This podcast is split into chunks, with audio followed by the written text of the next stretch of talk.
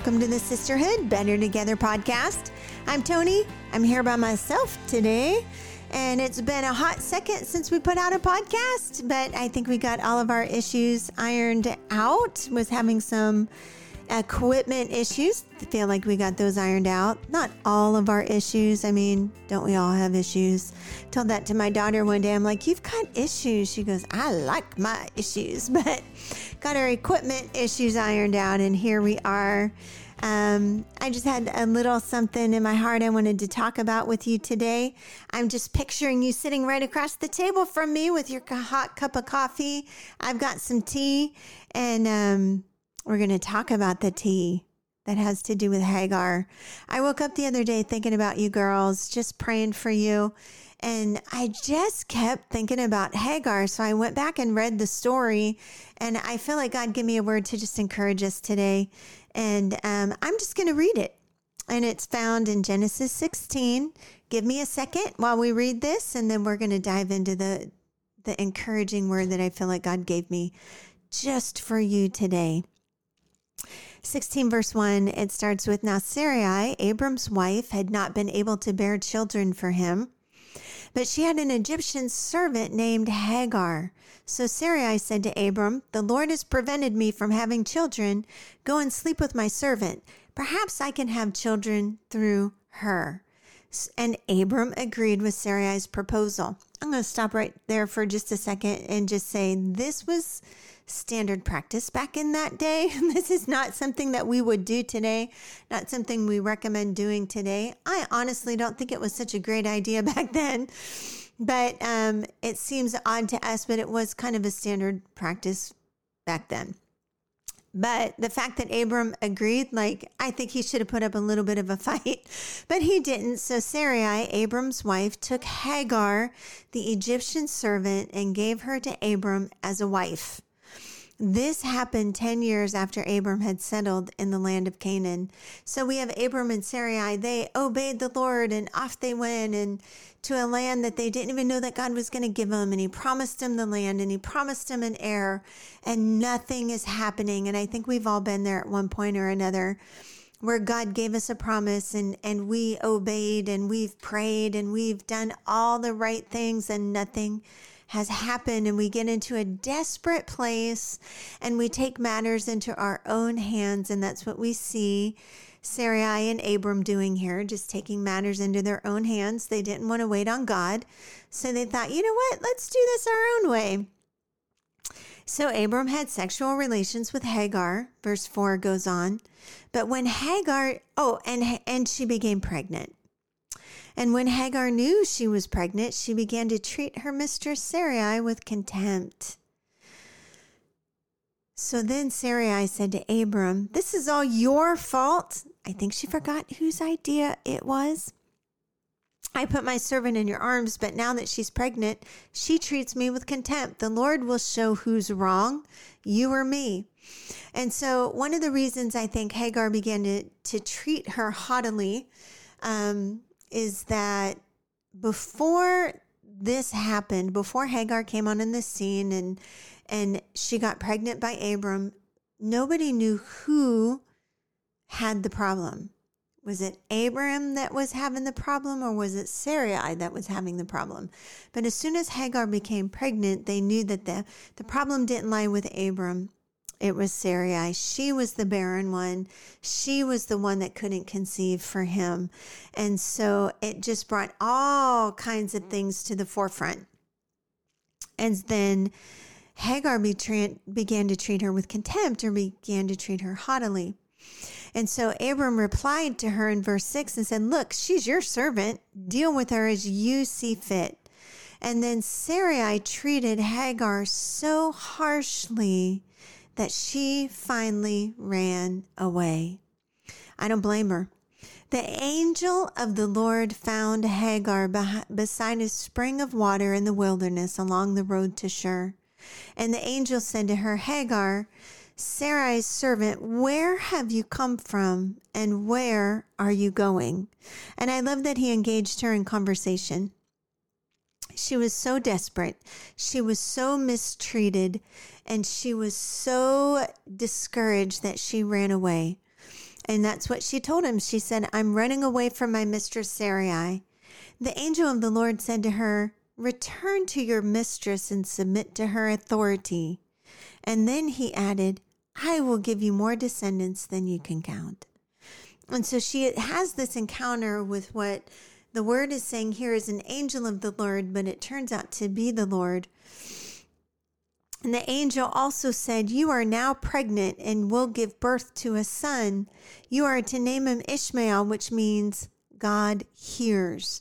For the Lord has heard your cry of distress. And so this good news comes to her. You're pregnant. You're going to have a son. You're going to give Abram the son that you want to give him. A son's going to open your womb, which was a big thing back then. And you're going to name him Ishmael, which means God hears because the Lord has heard your cry of distress. And I want you to put a pin in that.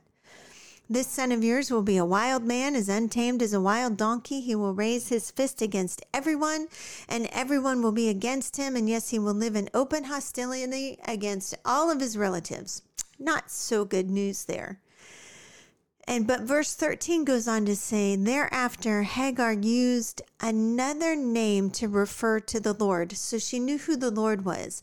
Obviously, she lived in Abram's house and knew the whole story of why they had left their land and where they were going and what God had promised. And so she knew something about God and then she had an encounter with God and says she used another name to refer to the Lord who had spoken to her.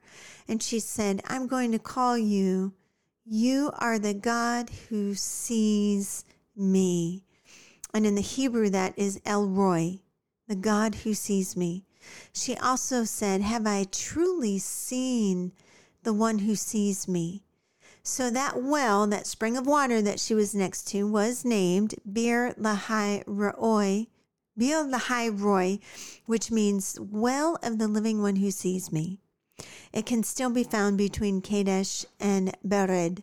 So Hagar gave Abram a son, and Abram named him Ishmael.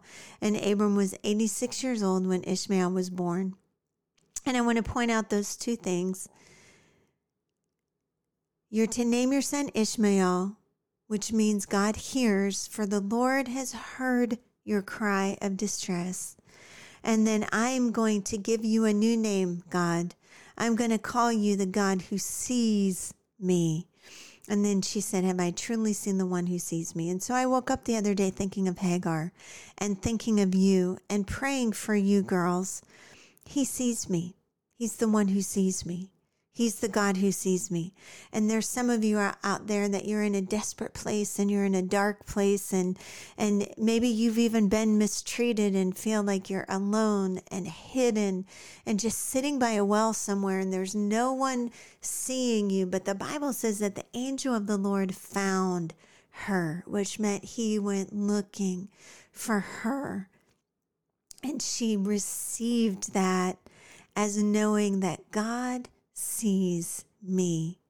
And I just was overwhelmed by this thought because it's not just you. Sometimes I find myself in a dark place, in a desperate place, and I feel hidden or all alone. And I need to know that God sees me.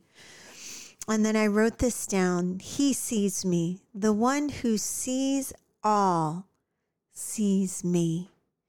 Girls, the one who sees everything sees you. He goes looking for you. He finds you. He chooses you. He accepts you. He loves you.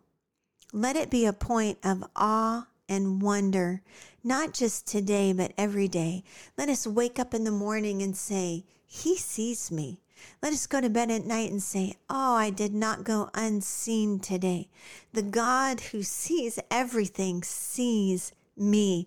It just brought me such awe and wonder. And every time I think of Hagar, and every time I start to slide down into a dark place, or feel hidden, or feel alone, or abandoned, or rejected, or cast out and cast aside, Sarah treated her harshly on purpose because she didn't want her there.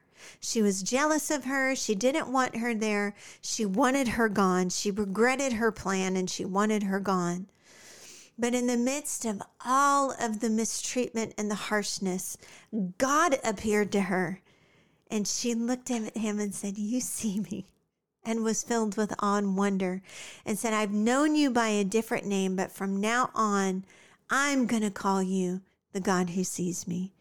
And so I just want you to know I'm praying for you today that He sees you, that you know that He sees you, that you feel seen, that you feel wanted, that you feel accepted. The Bible says you're accepted in the beloved. You are the object of God's affection. You're the object of His attention, and He sees you. You have value, you have worth, you have destiny, you have purpose. And you might be sitting in your house all alone as an adult, but surrounded by kids and think, does he even see me here? Yes, he sees you there and the sacrifice that you're making to be alone and to raise those kids. And he sees you at work, at your desk, feeling like you're not making a difference. He sees you in your car. He sees you over that kitchen sink. He sees you over the stove. He sees you right where you are. And he wants you to know he sees you he finds you. He loves you. He accepts you. You are His beloved that He has chosen and He wants you. And I just want to end with this Psalm 9, verse 12 in the Passion Translation. And this is talking about God. It says he tracks down killers and avenges bloodshed. That's like big picture God. Like he's always on the move bringing justice and, and, and doing those things. He tracks down killers and avenges bloodshed, but he will never forget the ones forgotten by others, hearing every one of their cries for justice. And I just want you to know today, you might feel forgotten, but God will never forget the ones who are forgotten by others. He hears every one of their cries for justice. Everything that you've prayed, everything that you've prayed and feel like, man, this didn't come to pass. I prayed and this didn't happen. I prayed and God didn't move. He's heard every one of those cries, and there's no expiration date to your prayers. He's the God who sees you, the one who sees all, sees you. And so next time you read about Hagar, don't think, man, how did that happen? Or how could Sarah have done that? Let's take from this chapter something awe inspiring that the one who was mistreated, the one who was cast down and rejected and cast aside by man, was not rejected and cast out and cast aside by God. He was hunted down. she was hunted down. He went looking for her because it says he found her. You don't find something if you're not looking for it. He tracked her down. He encouraged her. He gave her a promise to give her descendants. The one who sees all sees you, and he will never forget those who are forgotten, even if they're forgotten by others. He hears every one of your cries.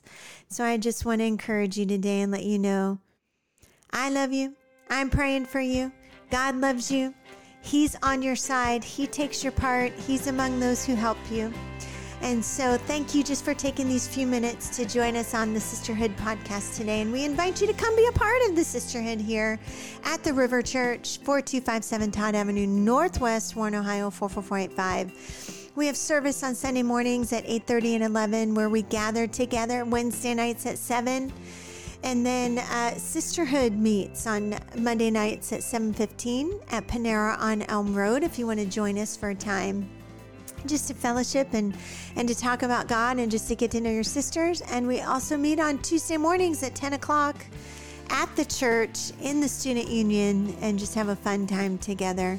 There's a sisterhood that's here for you. You do not have to be alone. Let me just encourage you to connect because we're all about connection. You can find us on social media, on Facebook and on Instagram at sisterhood.river. Check us out. Mark your calendars because we're having a big retreat again at Beulah Beach this year. We had to bump the dates back a little bit. Uh, usually we have it earlier in September, but we had to bump it back a little bit. Uh, it's going to be September 28th through 30th, so mark your calendars for that. We love you, girls. Don't forget, we are better together.